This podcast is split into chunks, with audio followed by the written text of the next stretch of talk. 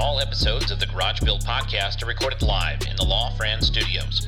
The law offices of Fran Haasch, Palm Harbor, Florida. Call 1 866 Law Fran or go to lawfran.com. The law offices of Fran Haasch, serving the Tampa Bay biker community for over 20 years.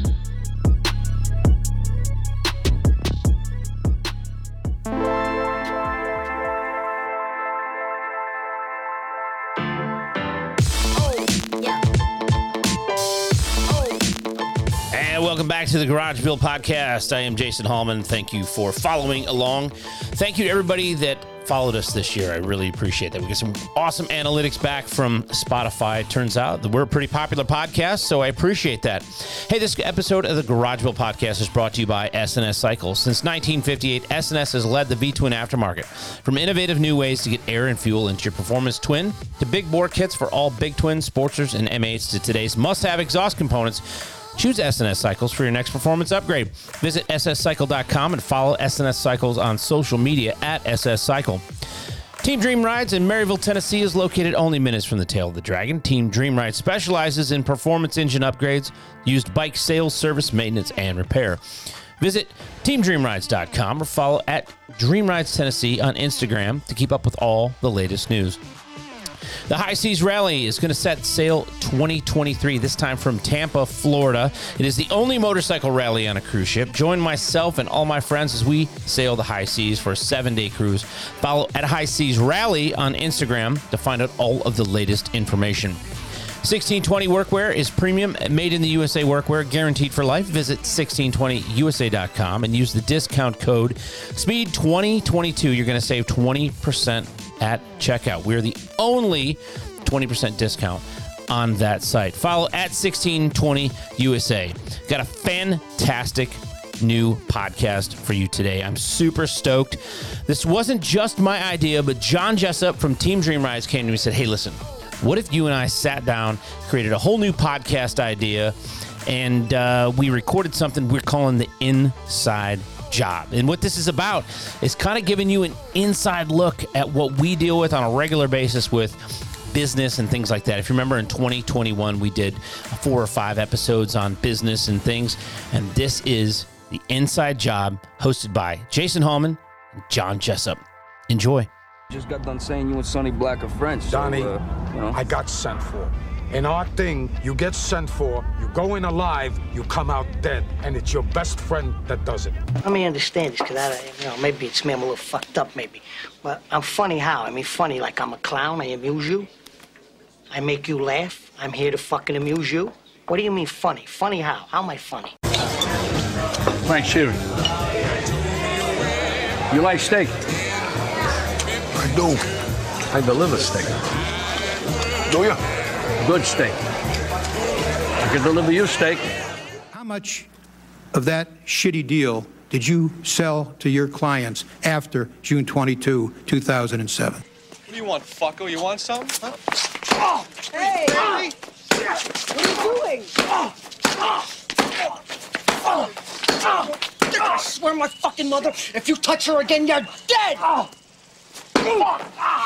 Don't shoot! Hi, Chris. You all right? Are you all right? Yeah.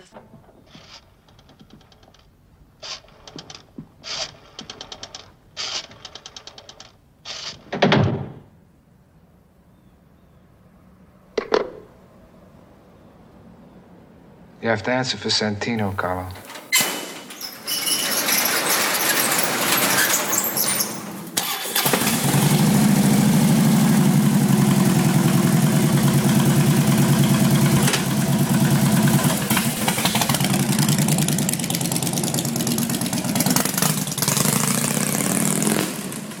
Can you hear me? Good morning, sir. How are you?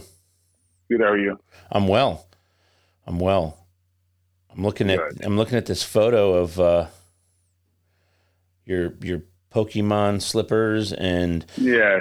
dude, you know, um, dude, I'm so jealous isn't the right word, but like like I absolutely love that you have a space to do to do that at your house that, that I that I don't have yet that I'm working on working on a plan. You know what I mean? Dude, I uh, I'm very very fortunate to have this. Yes, it's not lost on me. Let me tell you, I uh, Yeah, because we both know how work is when we get um, it becomes work, right? Yeah. And a place that's hard to. I almost find it's kind of harder to be creative at work, if that makes sense. Sure.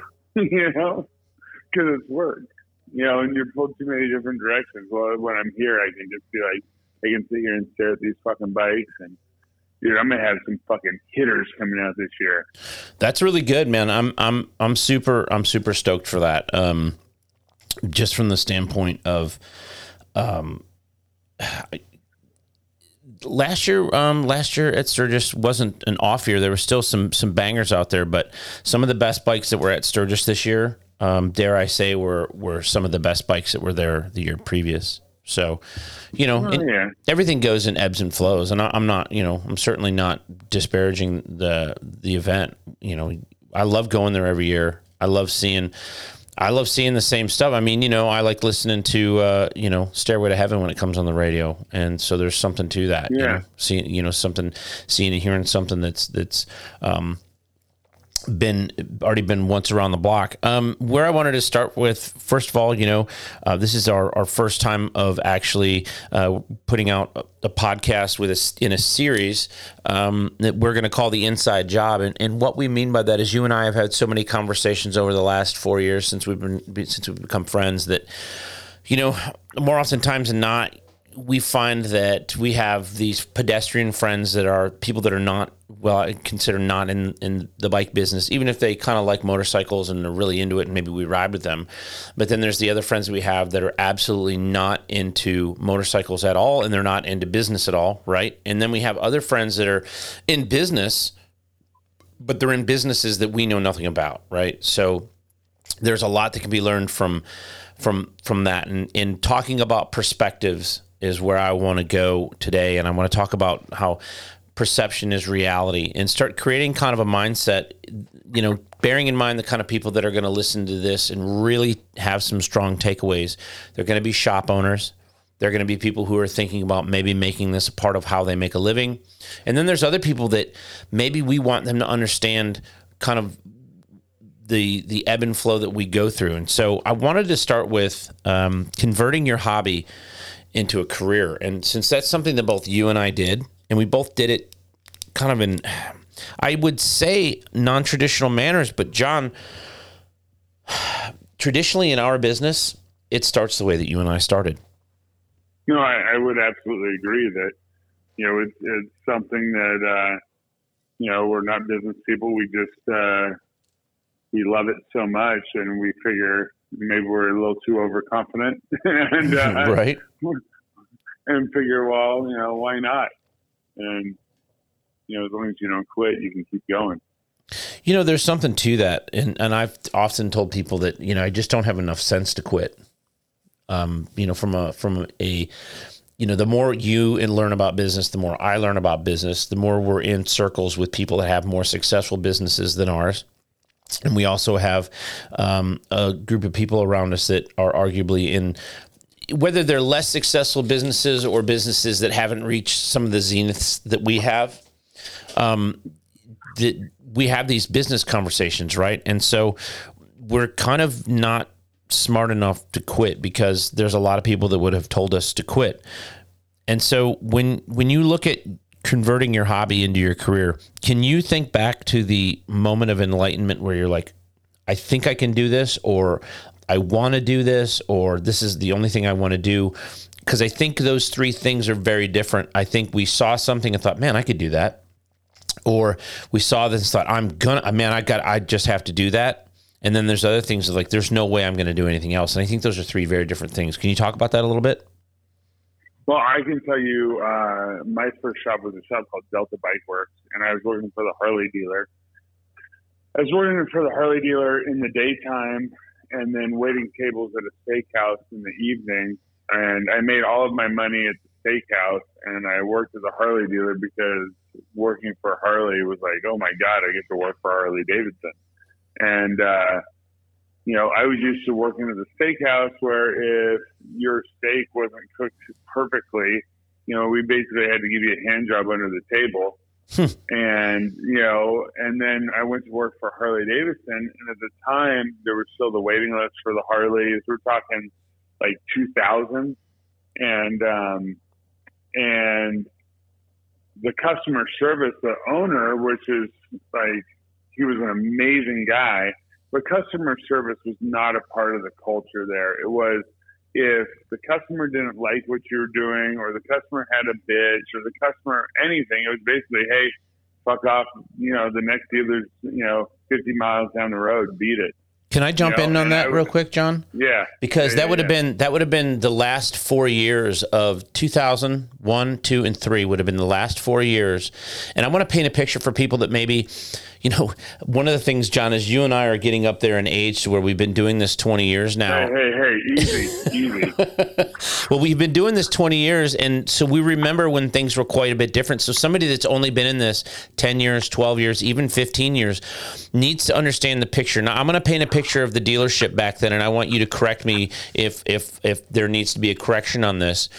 Um, you would place an order for a motorcycle. In order to place the order for the motorcycle, you went into a lottery. To be into the lottery, you had to make a non uh, a non refundable deposit. When you made that non refundable deposit, you got to pick your your model. Um, you even would pick your color, but there were people that if a blue one came in and you ordered a black one, well, you either took the blue one or you didn't get one. Well, yeah, I think uh, at our dealership it was. Um, now you got to remember, I was just a kid in the parts department, knowing nothing about it. But you know, uh, the way it worked at our dealership was you had, you know, there were only so many bikes that they got a year, and and uh, you, know, you had to put your five hundred dollar deposit down and order order your bike. And you're right, if if the factory happened to send a, a purple one, and I remember this distinctly, a guy named Chuck, he had ordered a black Road Glide, a 2001 black Road Glide, and a purple 2001 Concord purple, actually, 2001 Road Glide showed up, and he uh, he was like, "Damn, I really didn't want a purple motorcycle." Right. He was like, "If I don't take this bike, I don't know when I'm going to get one. So he went went ahead and took it. Yeah. So times were a lot different back then, but you know what the, the and that that speaks to the customer service thing, right? Right. So you know it was basically, hey, look, uh, the dealerships were on a much smaller scale. Our dealership, we had three parts guys, I think three or four techs, a, a couple, you know, MotorClothes girls, one salesperson, and the owner and the owner's wife. You know what I mean? So, and they were considered a, a fairly good sized dealership at the time. It was called Valley Harley Davidson. And, um, you know, it was just a different deal. They didn't have sales teams. The, the used car guys hadn't gotten the, the market or the, the new car guy, you know, car dealer owners hadn't bought Harley dealers yet, or to Right. my knowledge. Um, so it was basically like, hey, look, here's our product. Take it, leave it. We don't care. There's 10 more people lined up right behind you who want it. Um, you know, and uh, so I opened my shop with the, the intent of, well, if I open a shop and give try and give people the same kind of customer service I do when I'm serving a steak, um, you know, I think I'll do okay, and that served me well over the years. But uh, yeah, no, it was just I, I was lucky enough to have someone who um, believed in me. I was a parts guy, and I had a guy who had what I thought was a lot of money at the time approached me, and he he wanted, you know, he was like, "Hey, I'll fund the bike shop if you open it. We'll be partners." Blah blah blah. And that lasted okay for a couple years, but uh, but that that partnership partnership dissolved in uh, early 2004, and then I opened Dream Rides in September of 04, you know, on my own. Um, so yeah, it was. Uh, yeah, that's how we got started. So if we look at the the three items that we the the three um, terms that we came up with, like you know, you knew you know your your aha moment or your enlightening moment or where you decided that this is what you were going to do was somewhere around 2000 2000 when you were working at Valley Harley Davidson and you realized that um, customer service was not a was not the biggest piece of culture inside the dealership You had a couple choices. You could you could take it or leave it. Um, and then at some point, you really decided that you either wanted to do that, right? And so you uh, and so you move using the model that you had created inside the restaurant or that you uh, subscribe to inside the restaurant. So things started happening around customer service areas around 2002, 2003, 2004 when we saw people coming into the dealerships that weren't just um, bikers. It was more of, of, business people, right? So you you figure that you think you really want to do that. You had an opportunity to do that. When when did you decide that there's no way I'm going to do anything else? Tell me about how the arc of things change in your mind where you know, you get involved in the motorcycle industry, you think you want to do that, then you think you want to do it yourself, and then when you realize like, hey, this is this is who I am, this is what I do, this is wh- this is where I'm going. And and the reason why I'm asking you that is cuz I want people to understand that there is a difference between wanting to try something, actually doing it and then deciding that there's no other way out. You know, Jason, I don't know that I haven't really contemplated that, to be honest uh, you know, I started a shop and it was, um, you know, it was, uh, you know, the only thing I knew how to do, if that makes sense. I didn't want to go back to waiting tables. Right. You know, and I, when I started my shop, I was young enough that I really didn't have a lot of responsibilities. Um, that changed when you know my daughter Gwen came around and all that, but uh, but at the same time, like I didn't know how, I was all in. Like, does that make sense? I was all in financially. I was all in financially so much. You know, every penny I I had was in my motorcycle shop. So quitting was never an option um, even when things were horrible and they were extremely rough, uh, quitting was never an option for me. And I think, you know, you know, I, I don't know. I, that's a tough one for me to ask. You know, well, I mean, there's there's circumstances that just, create that, right? There's circumstances yeah. that create that. The the circumstance that creates it is the the the one that says, "Hey, like, not for nothing, um, but we've got to we've got to move on. We've you know we've got to do we've got to do something. We've got to do something else. We've got to, you know, we're not we're not where we need to be, right? Well, yeah. So for me, I guess. Um, I'm going to say failure was never an option. But but what I mean by failure, I mean quitting because I have failed over and over and over in this business, right? It wasn't until I'd say the last five, five to 10 years that I, I feel like I had any kind of breathing room. Um, but yeah, no. So I guess the purpose for me with doing this podcast is to help whether you've been in business for 20 years, five years, or you're just starting to start a shop. I want to do what I can whatever is in my power to help other people maybe not go through the, some of the same trials and tribulations that I've gone through or that you've gone through. And also, maybe there's some people out there that we can learn from. I, I'm positive there's people out there that we can learn from that that uh, you know hopefully maybe we can have some some people later on as guests who who maybe hear some of the ideas on this podcast and they can uh, and you know the old steel sharpens steel. Deal, yeah, yeah, that's you know? a, that. Um, I like that. Steel sharpens steel. Yeah, I'm gonna have to. I'm gonna have to make that a part of uh, the mantra of what we're doing because that is such an important such an important thing to say that it actually that because it's a, such a fact. Um, so we talked about. I, I, just want to recap so that we make sure we we create the the the, the arc when you move once you moved into being an entrepreneur, you found out that that's where you're at, and through circumstances um, that that I have found myself in as well as a business owner, and I'm sure you have as a business owner, you realize that you are going to let a lot of a lot of things fail besides yourself because you're not it's not just you anymore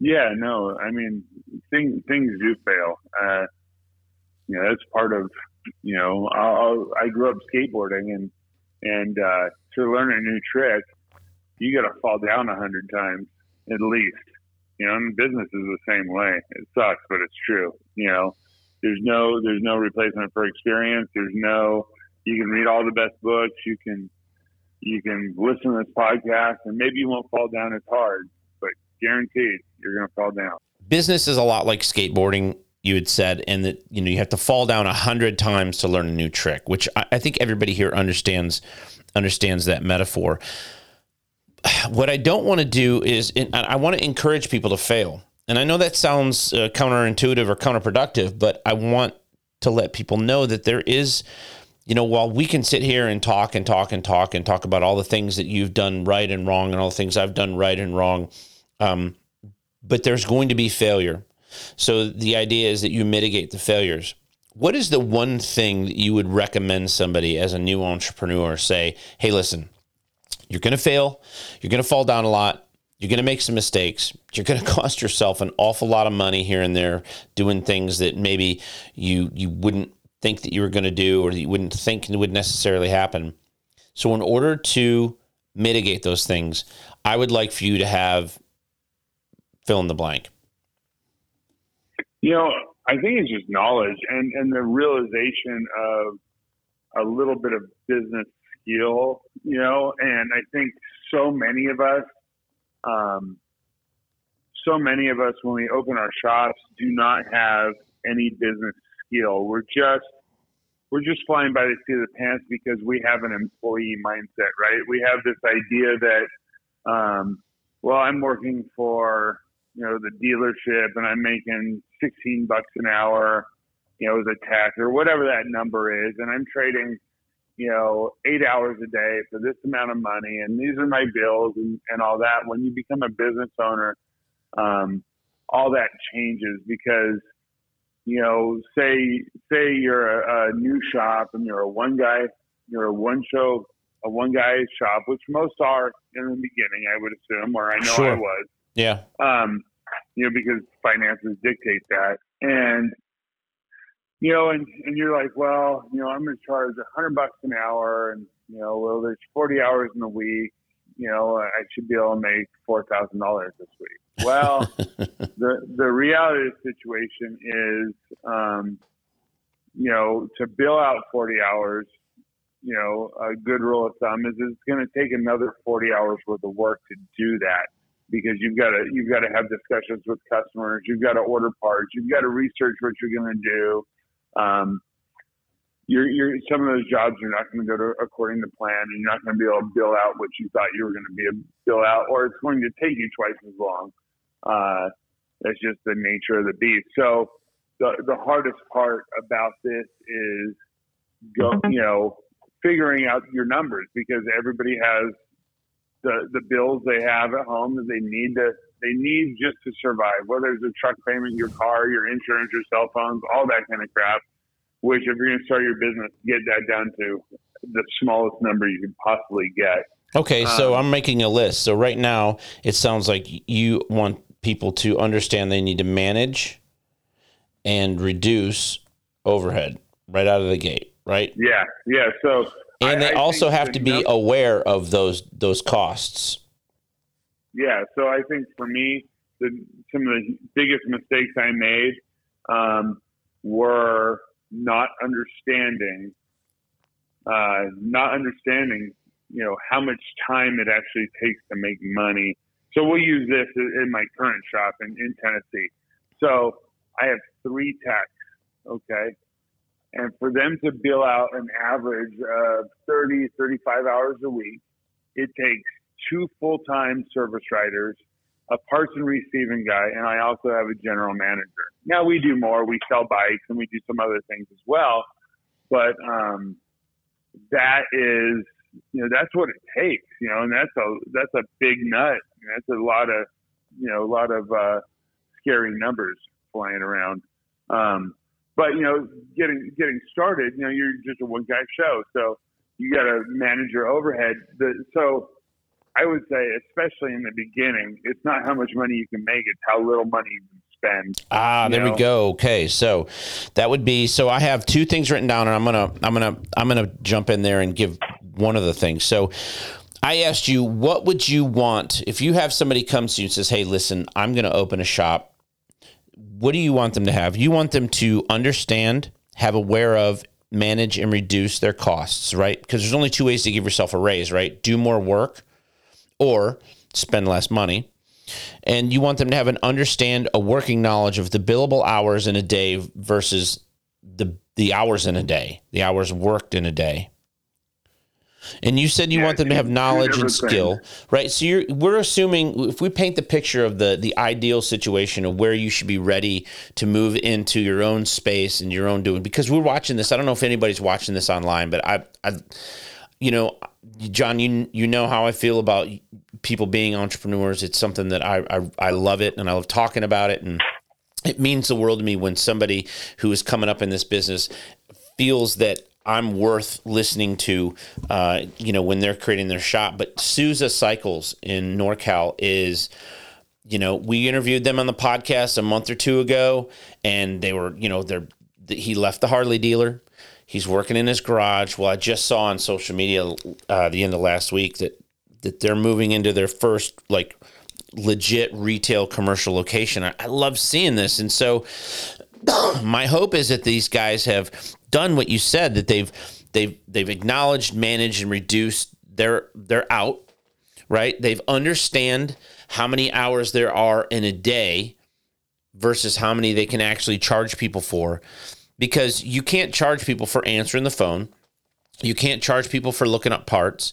You can't charge people for looking in a service manual you can charge them for spinning wrenches, right? I mean, that's what the time studies are based off of. Uh, when you look at what, you know, if a job it pays four hours or the job pays six hours, those are based on certain metrics inside Harley Davidson. We'll use Harley Davidson example because that's the the space that we all occupy. The third thing that I would like to add in there, and that you talked about knowledge, and I was hoping that you would organically go there because this has been such a huge part of your success, I think is mentorship. You said something to me one time. You and I were driving in your truck. We were in Tennessee, and we talked about your your involvement uh, in the commitment that you made um, being uh, in the is it the, the the Masons, right?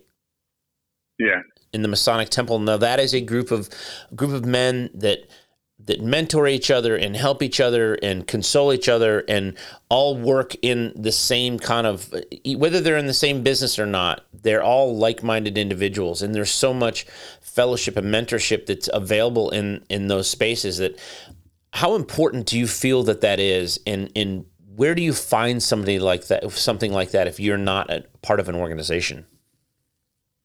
Well you know i think part of the reason we're doing this is mentorship, right? Sure. We want to we want to we want to help other people maybe not have so many so many um so many of the issues that we've had, you know. Uh so for me it was it was the the mentorship thing is huge, you know.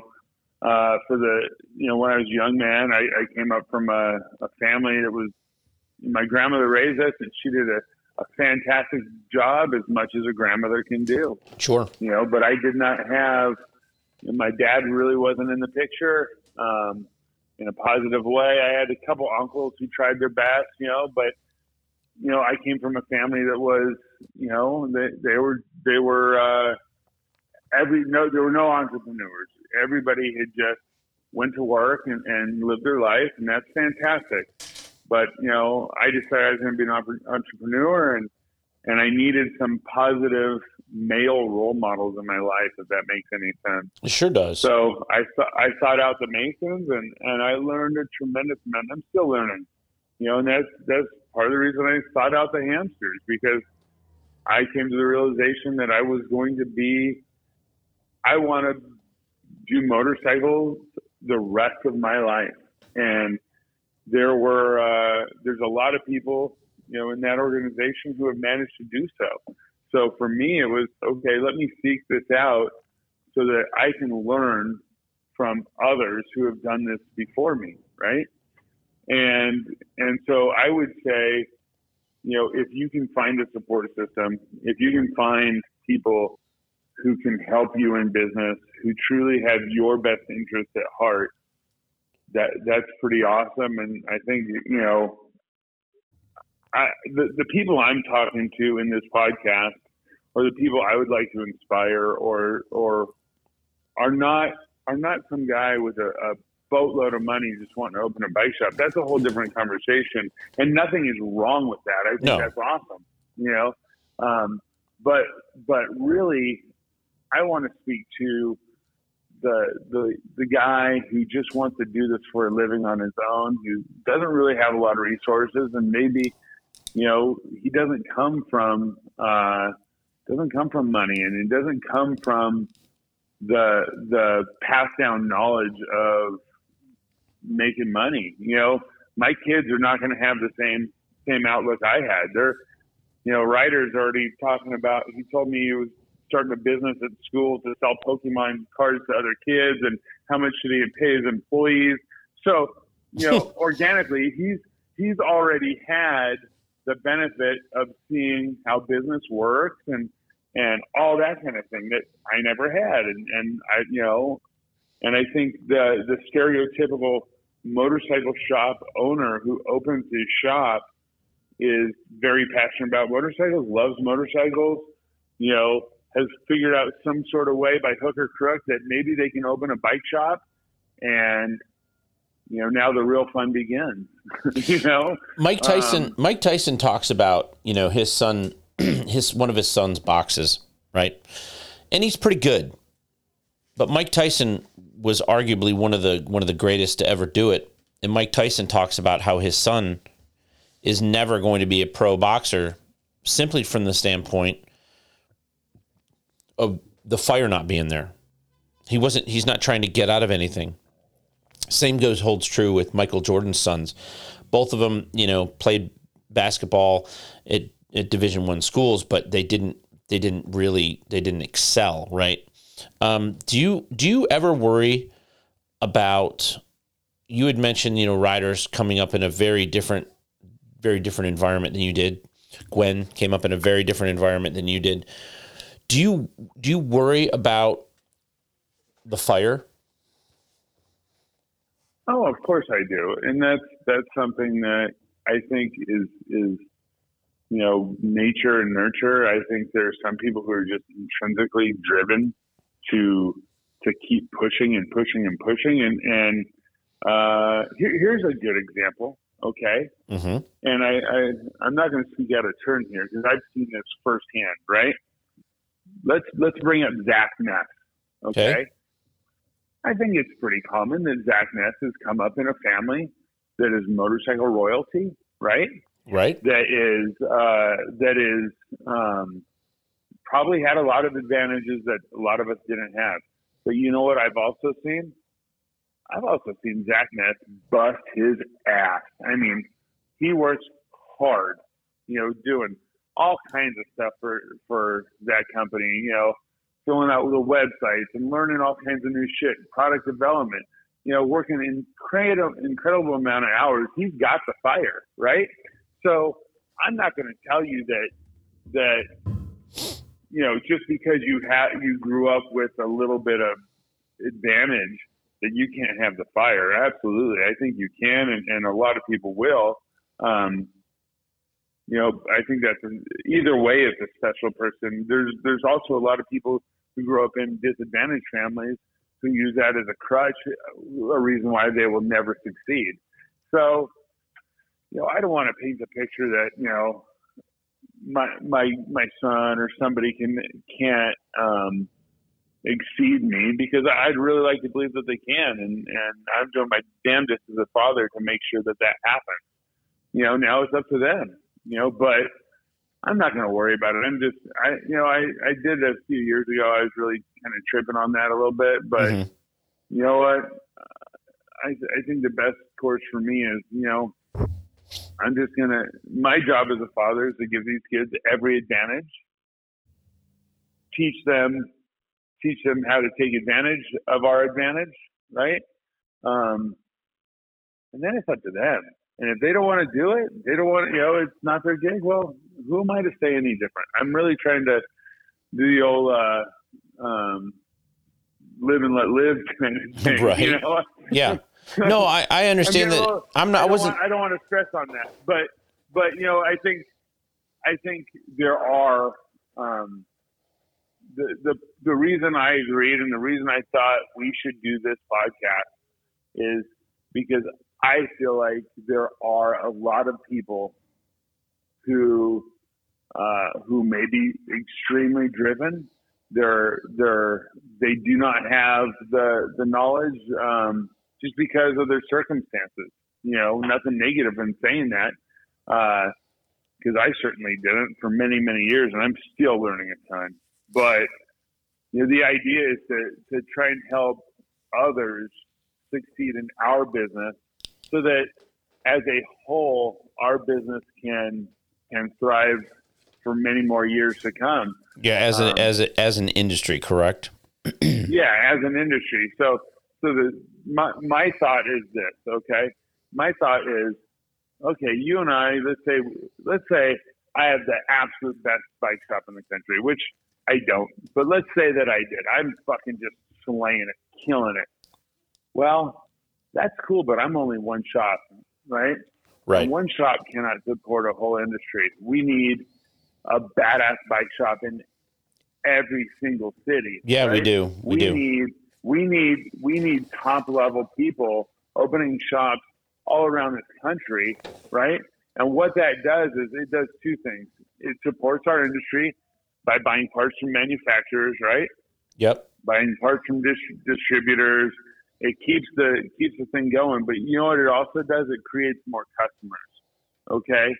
Uh, when when you know, say I sell a bike to a, a kid who's got um, you know, uh, he's got five grand to spend, and he comes and buys a Dyna, right, or whatever, and he goes home, and his uncle sees it, and his uncle's like, "Hey, you know what? Man, that's pretty badass. I need to get a bike too." And his uncle goes out to the Harley dealer and buys a brand new bike. Uh, you know, so, and that actually happened to me. I bought a Fat Boy when I was uh, Working at the just turned dealership, right? 21, and yeah, and before I worked at the dealership, and uh, and my my uncle was so happy I bought a bike. He went out and bought a bike too. So what I mean by that is when we create customers, those customers create more customers. Okay, so we have good bike shops that create customers who are creating more customers. So in a, in my area, and now the Harley dealer doesn't necessarily agree with me on this, but they're dead wrong. Okay, I'm out there creating new customers. Right. They're also creating new customers, I and think when we're both creating new customers, we're both pumping each other's businesses up. So on a national level, though, right? If if there's a, a really cool bike shop in a city all over this country, you know, or a lot of them, and not only are they a good bike shop creating good experiences for their customers, they're also contributing to the scene. They're also showing up to bike shows. They're putting on local events.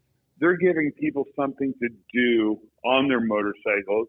Then all of a sudden, more people across the nation are riding motorcycles, right? Yep. It- it- I mean, it's just dumb logic to me. This is we do not live in. We're not in an industry. We're not a Porsche dealer, right? Where you buy the Porsche, you go home, and maybe join a Facebook Porsche group or something like that. But the dealer is just there to sell you the initial Porsche, right? Right. No, we're we're we're more in a people business where where our job as bike shop owners, our job as stewards of our industry, right? Because the manufacturers don't really have the customer to customer interaction that we do. Um, it's our job, in my opinion, to continue to push this industry forward in a in a matter which we're we're actually delivering a good product to the customer.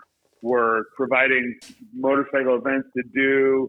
We actually do it because we love it, you know, because there's other ways to make money. If you don't love this shit, do not do it. Um, so that's my goal in this podcast is to help people who want to do this for a living or maybe already are doing it for a living, trying to become more successful. And be, when they become more successful, I believe I will become more successful. You will become more successful. Everybody, you know, will continue to push and push and push.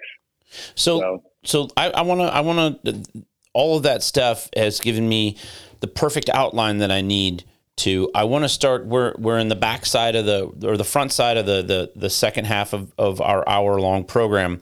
So now I want to start talking about we've we've gone over a lot of a lot of information and what that's led us to is, is I'd like to give our listeners some homework. Okay. So in the in the first half you said you just you and you glossed over it. It was just something that you said in in your in your in when you were contextualizing things how do you lose the employee mindset? That that's something that I, I think that is the best place, John, for all of us to start because you and I both know that we saved up a little bit of money. We said we're going to open this bike shop, hell or high water, hook or by crook, like you said. We go, we we scour, and we find you know a building that's gonna that's gonna fit our the cheapest building we can afford and the best location that we can we can find, and then you know, we get an open sign and we we do our first order with with drag or with Tucker or hard drive or whoever we're going to do it with. And then we start working, right? And we probably already had a couple of bikes in our in our garage that we were working for for our friends because like you said it's a community. But then it hits us. Reality hits us. We're all in. There is no there is no parachute, right? We we've jumped out of the plane and we got to start we got to start sewing our parachute on on the way down. So I think it's time for us to really if we're going to encourage people to do this at the level that we want them to do this at and give them the tools that we need to do that. I think the first tool we need to give them is losing the employee mindset. I've got I've got four things written down here. I'd like to know what is your number one metric for losing the employee mindset? Boy, that's a tough one. Well, let, let there. Let me let's just pause that for just ten seconds here. Mm-hmm. All right, I talk longer than that, so maybe longer than ten seconds. but I I also want to to mention that um, there's a lot of roles to play in this. Okay, uh, being a great employee is one of them, right? So none of us can survive without good employees bottom line, right? So, you know, last thing I want to do, you know, you have to have everything in order to do this, right? You have to have a supporting you have a supporting family. I mean, we can get into a get into the weeds on this, right? Yeah. But let, let's let's just assume you've already decided you're going to open your own bike shop, right?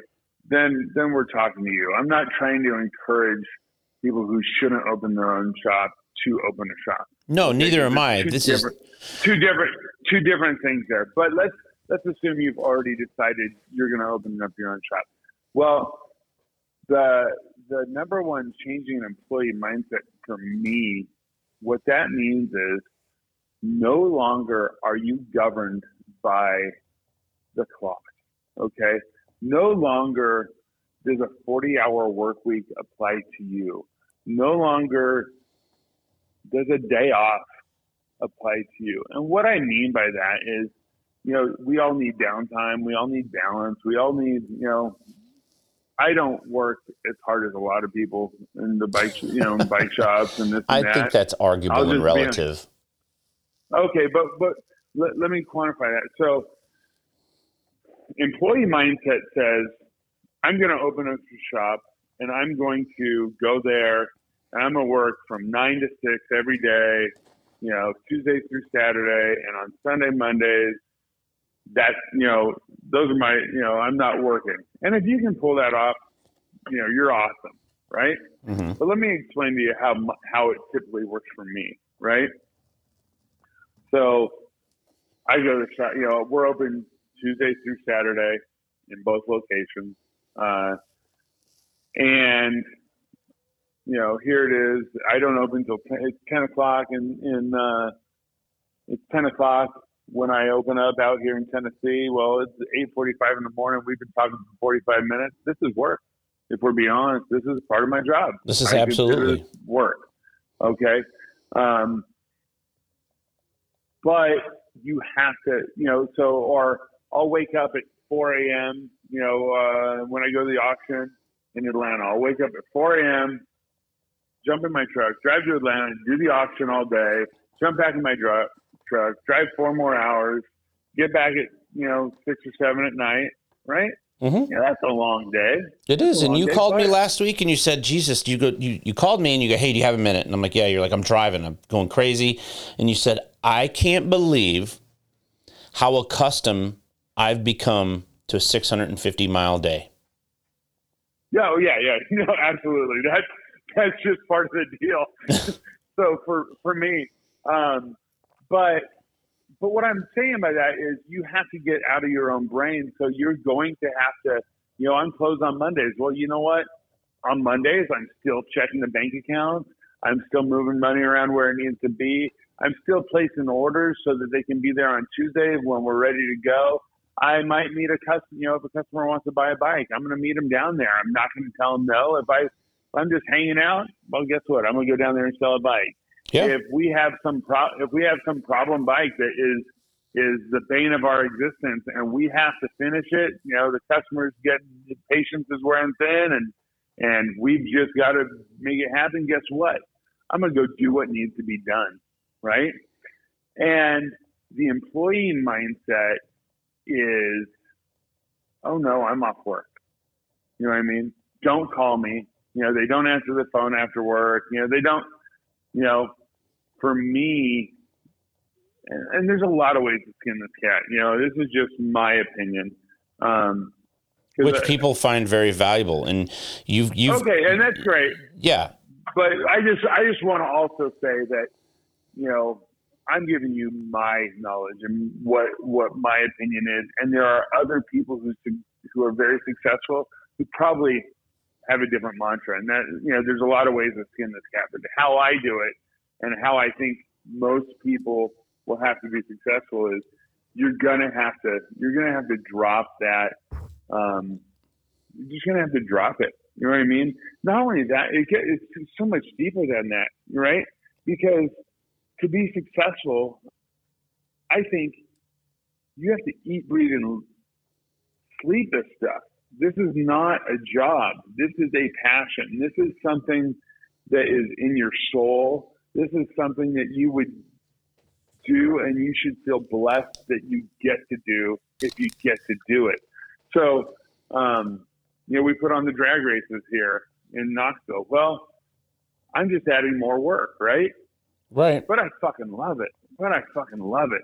You know, so we do it because we're in love with doing it. Uh, you know, when we're when we're out doing bike nights and we're we're or we're you know, I just post up on my you know when the weather's nice and I see it's going to be nice on a Sunday or a Monday or something, and I'm like, you know, I kind of feel like going for a ride. Well, part of it is, uh, yeah, you know what? Sometimes it'd just be nice to go for a ride by myself, right? Screw it, or grab me and a guy or two, and we just go blast and have a great time. Well, but then I'm like, well, you know, I have this great opportunity to build customer base, to get to know more people, to some more people know, like, and trust me. And so I'll just go out on my social media, hey, shop ride, we're leaving at the shop at 10 a.m. You know, come on down, we'll have a good time, right? Well, those thing things right there, those things, John, th- those are things that you want to encourage people to do, and, and we need to have like a, a, a But- serious sit down about that kind of thing. And, We will, but but that's also changing the employee mindset, Jason. Okay, that is changing the employee mindset because believe it or not, that's work, right?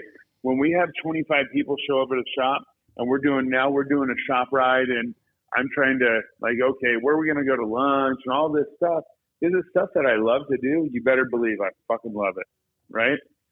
But it's work. Right.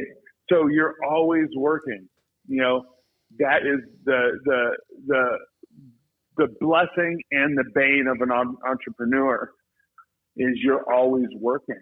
So let me re- let me read you what I wrote down because you you I think you thought I was looking for bullet points, and what I did was pulled bullet points that I'm looking for out of what you gave me, and then I'm I'm going to give you what you gave me, and they're they're class, they're exactly where I needed you to be, and then I'm going to give you the one that you missed. The first thing you said is your day is no longer governed by the clock. That that that in and of itself talks to exactly that. I mean, that's just there. That's that's non-negotiable. Okay. Number two, you just you I wrote it down from something you said earlier, but you just you just reiterated it. Everything you do becomes work. Number three, your day off is merely a suggestion. Sometimes you have to go in. Okay, I left number four blank and I skipped to number five because I thought it was a great place to, to stop. And, and then I want to come back to what I thought should be number four because you didn't touch on it. You must remain thankful at all times. You know, I have I have two signs in my office.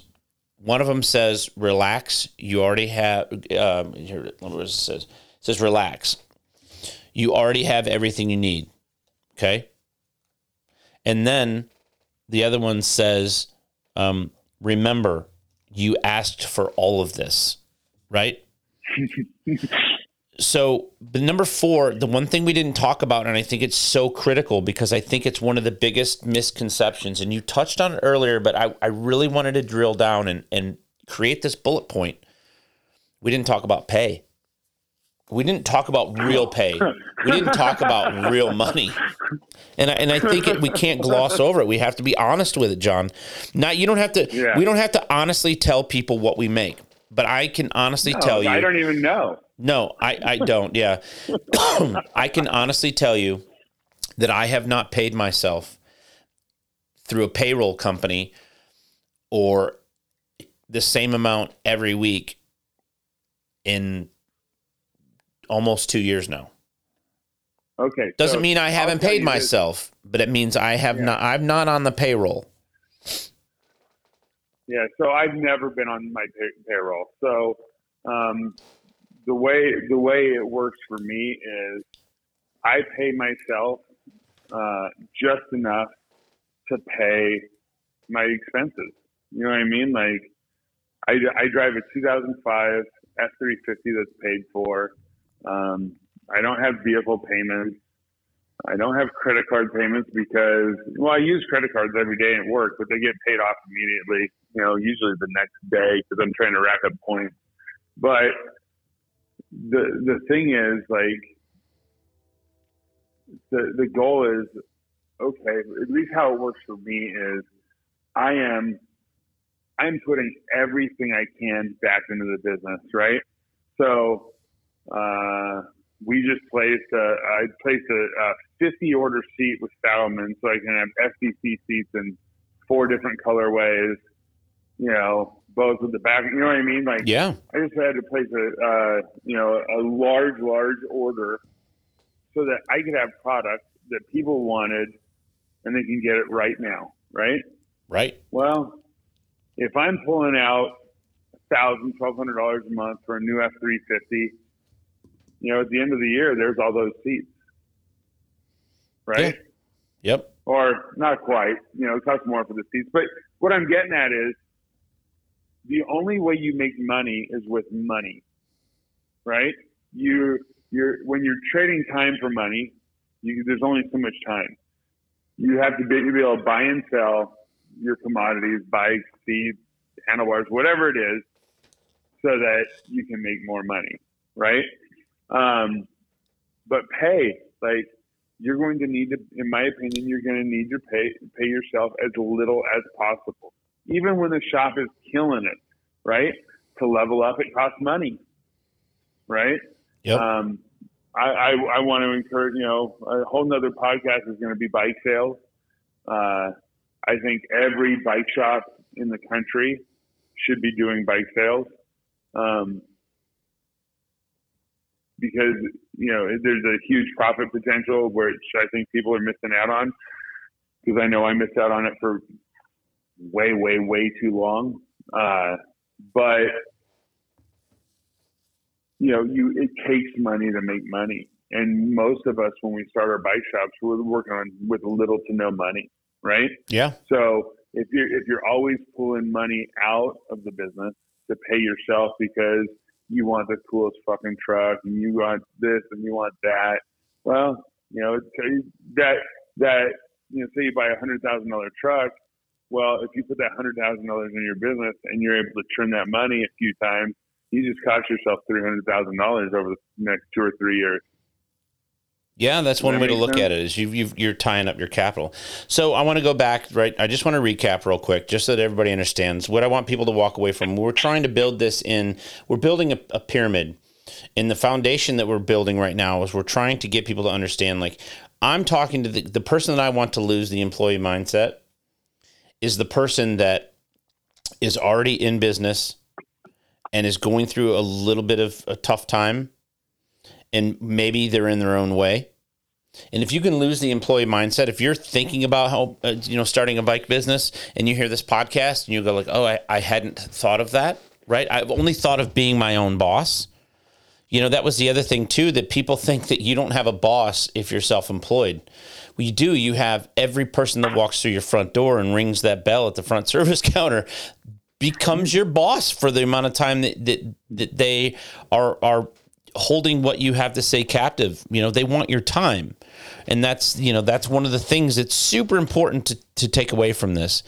Um, the next thing I want to talk about, and I'm gonna we'll be able to finish up with this one today, is um, I, I, I want you to describe for me because you've touched on it a couple times. I want you to describe for me, John, what an ideal competitor is, and because I happen to feel that the the, the, the dirtiest word in business, if you go back to our episode 68 back in 2021 we talked about the dirtiest word in business being competition. And I just think that competition is an indicator of health.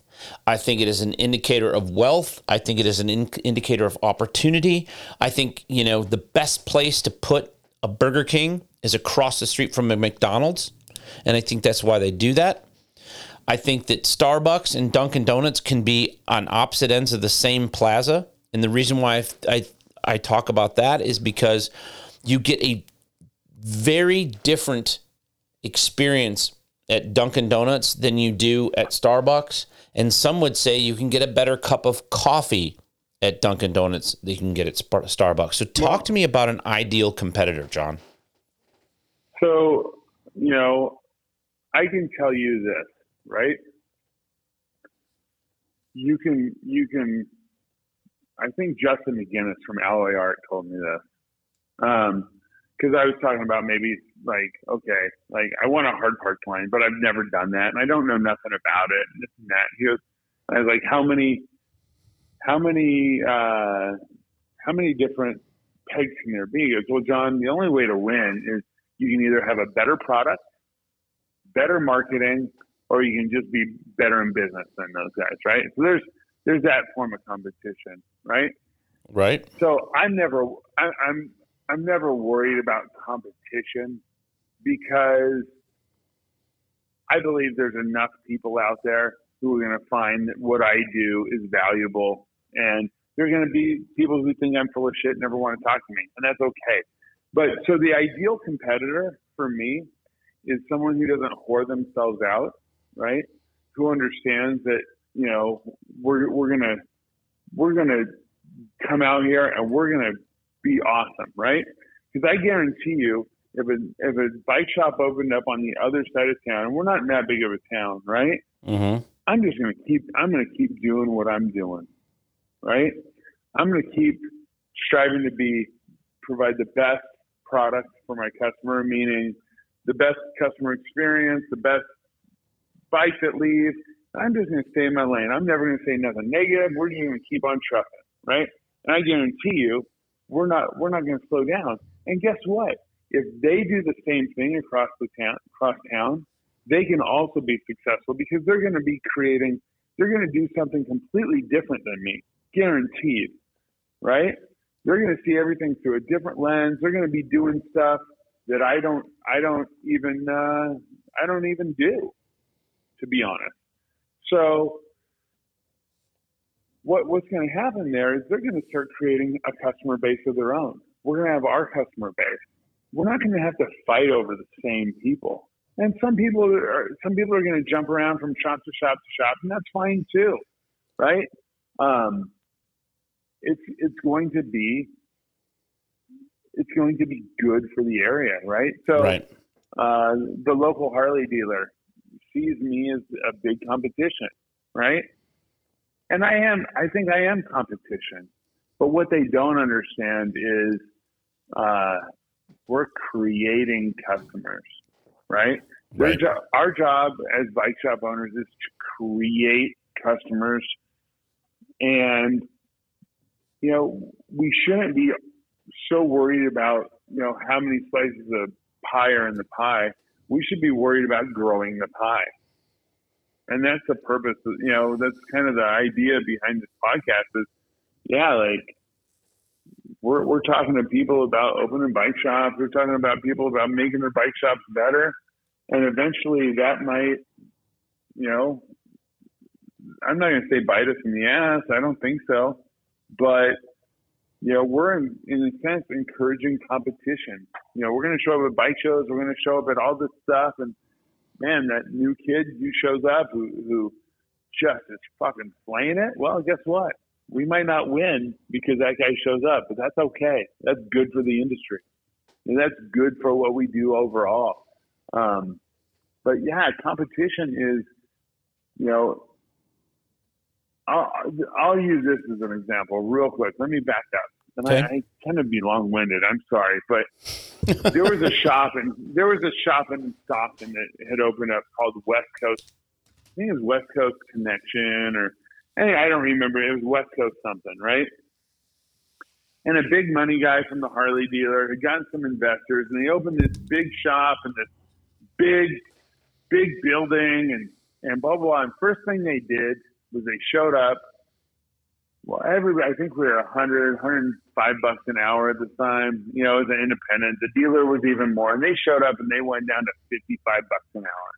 You know what I mean? Just to, just to try and annihilate all competition and, and they, they were, they were just trying to murder us all, right? Sure. And that's what they thought they were going to do. Well, you know, we just stayed in our lane. We kept doing what we were doing. We kept treating customers right. We kept charging what we were charging.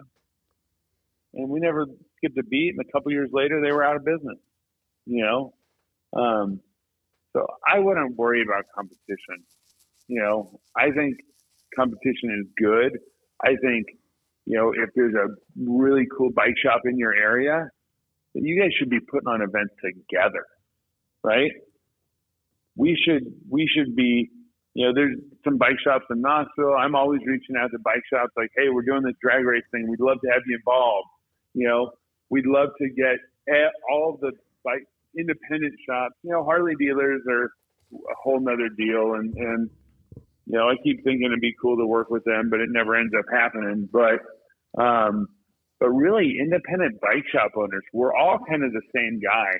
It, it Right? it's funny. Be- love- it's funny because we all to, love fucking motorcycles and, and we just want to do this for a living and and we tend to look at the look at the guy who does that same thing for a living as like we're stealing from each other's plate that's not the case you know if we all work together and and you know we all put on events together and we all you know fuck dude i guarantee you you'll you'll given a chance probably 90% of the bike shop, shop owners in this country would like each other. There's a bunch of fucking douchebags, but those guys will just fall fall by the wayside. They'll get into fishing or something.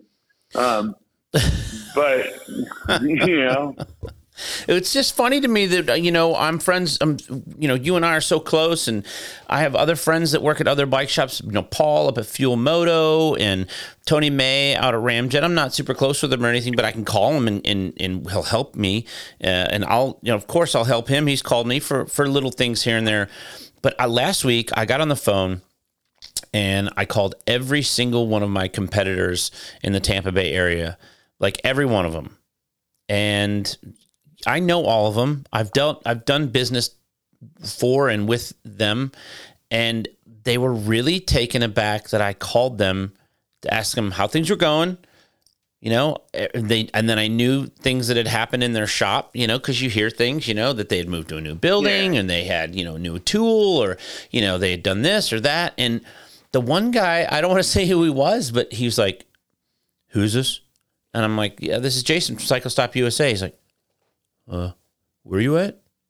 And I finally I go, hey man, I go, you and I have had beers together. We know each other. What's the problem?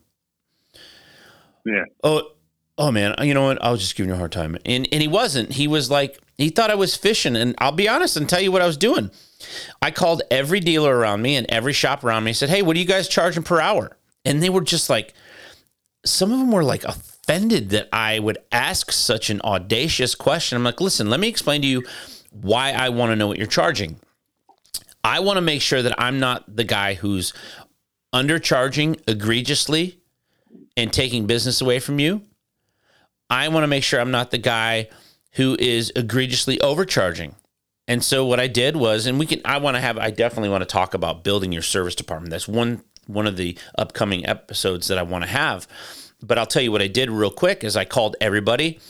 I took off the most expensive, the least expensive, averaged everything together.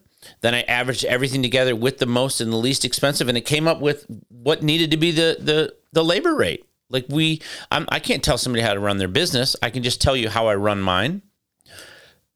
But I, you know, but I talk to you, and you'll tell me anything. You know, you're like, yeah, this is this is what we did.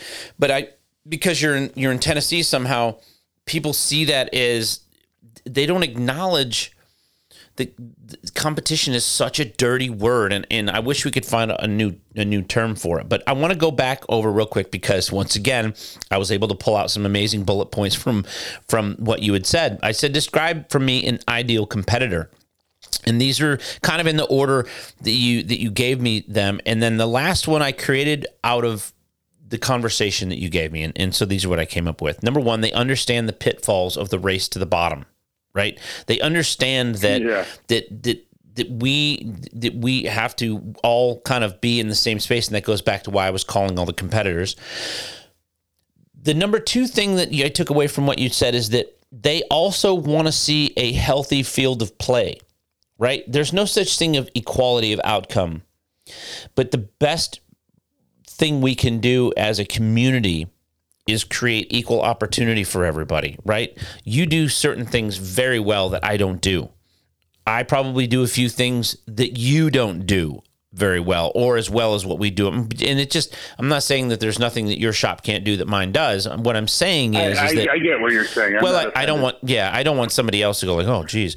Um, but the third thing, and I created this out of what you said, is, and we didn't talk about this in in the first in in the part about losing the employee mindset, but in creating uh, what you would say is an ideal competitor, they're healthy enough to survive, right? They're healthy enough to survive that they understand that this is going to be hard that they understand that there's going to be some trials and some tribulations and and but but as you said before by hook or by crook they're going to maintain healthy enough to survive. They're going to create a healthy mindset. They're going to be thankful for for what they asked for. They're going to take as little as possible out of their business and keep reinvigorating their the the core of their business. Um, they understand that that they're going to everything they do is somehow going to become work. You love going to the drag strip, but you're still working. You love going on bike rides, but you're still working.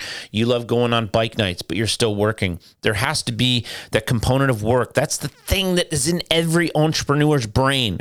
Right? In every single entrepreneur's brain is they're always thinking of a way to turn something into an asset for their career. And that is the number one takeaway I want everybody to take away from the conversation that you and I've had today, Yeah. John, is that entrepreneurs are either made or born but it's a real thing. It is something that is in either your DNA or your mental psyche or the wiring, the the the neuroplasty of your brain is that you think along the lines of an entrepreneur. And there's people who are in business that don't think like entrepreneurs and they do it forever and they don't realize it.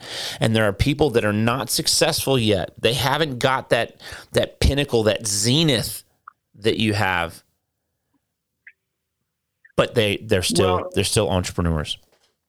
There, there's one other thing, one other critical component that I, I didn't touch on, and I actually got this one from Jace Hudson, right?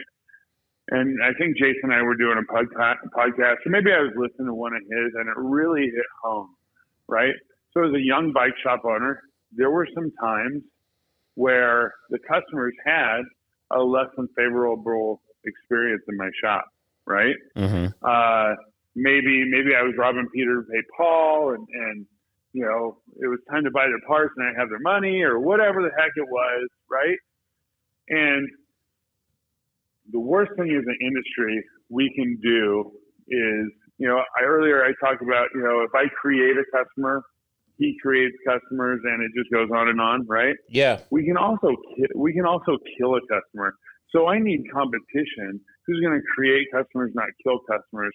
And what I mean by that is, if you buy a you buy this cool street glide, or maybe you buy a 05 05 bagger or something, you bring it in the shop, and man, everybody likes to spend money on a bike they just got, right?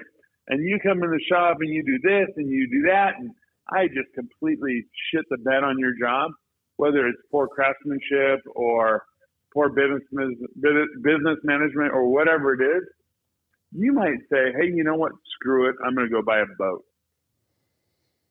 Right? Right.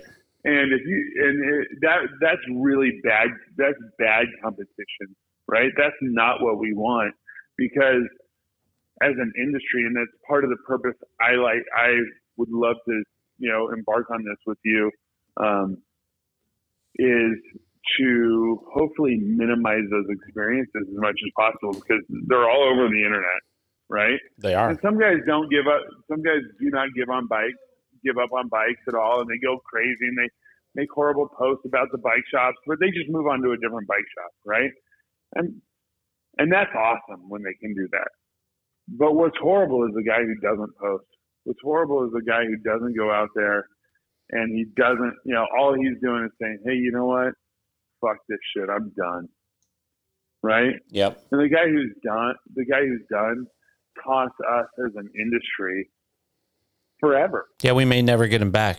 We may never get him back. Yeah, or or or we may never get his friends, or we, you know, it, it just goes on and on. Yep. So, healthy competition is having guys who are, like you said, are going to be successful, who are going to do good, and who are going to cr- create customers and not cancel customers.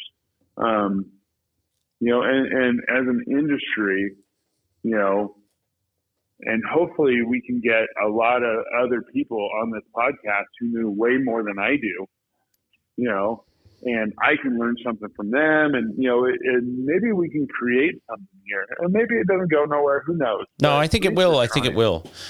I think it will. You know? I, absolutely. I think we're. I think we're in a good space. Um, this is a good place to to, to put a pin in it. And, and oh, go ahead. I got one more thing to say. Okay. I just want to give out give out a shout out to my boy John Long out in Vacaville. All right, or maybe it's Vallejo. I don't remember. But we had we had initially done this podcast a few days ago, and I, I said some really great things about John. John is an FXR expert. Okay, Mm-hmm. and he's he kind of runs his shit a whole lot different than I do. He's he's you know one two man operation, and we were talking about how that may or may not be viable depending on your situation. And I just called him to let him know, hey, look, I brought you up in the podcast, and I just wanted to hopefully hopefully that's cool and all that. And uh, so he's been hitting me up wanting to listen to the podcast, and then the file got corrupted. Dang it! Yeah. Right. So we this is kind of a redo of a podcast, which I think it it was nice because we had a little bit more of a structured podcast, not just a, a hour long bullshit session. Um, but if anybody out there, you know, obviously Dream Reds in Stockton, fucking A, we're killing it. Tom, Tom and the crew are, are doing great. And John's not that far away. Um, John is a fucking stud. Just, I would want to put that out there for everybody. And where can they find him? got to talk to you about. Can they find him on Uh, Instagram I- or Facebook? Yeah, uh, it's under John Long on uh, Facebook, and then shoot, I, I just know you know it's weird when you know your buddy and Right. Yeah, I don't always know everybody by their handle. I'm looking it up. Some people I only know by their handle, and other people I don't know their handle at all.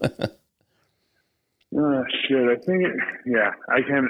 You know, I see him all the time. You know, I don't even know his Instagram. I, it pops up all the time, but I don't even pay attention because I know his actual real name. Right Uh, on. But anyway, John John's a good buddy, and I just wanted to give him a shout out because I told him told him I had brought him up. Well, I appreciate it, buddy. Listen, have a profitable and prosperous week, and we appreciate everybody listening to the podcast. And uh, there's going to be many more just like this. This is episode one of the Inside Job. Thank you, John. Have a great day. Talk to you very soon, buddy. All right, bye bye. Bye.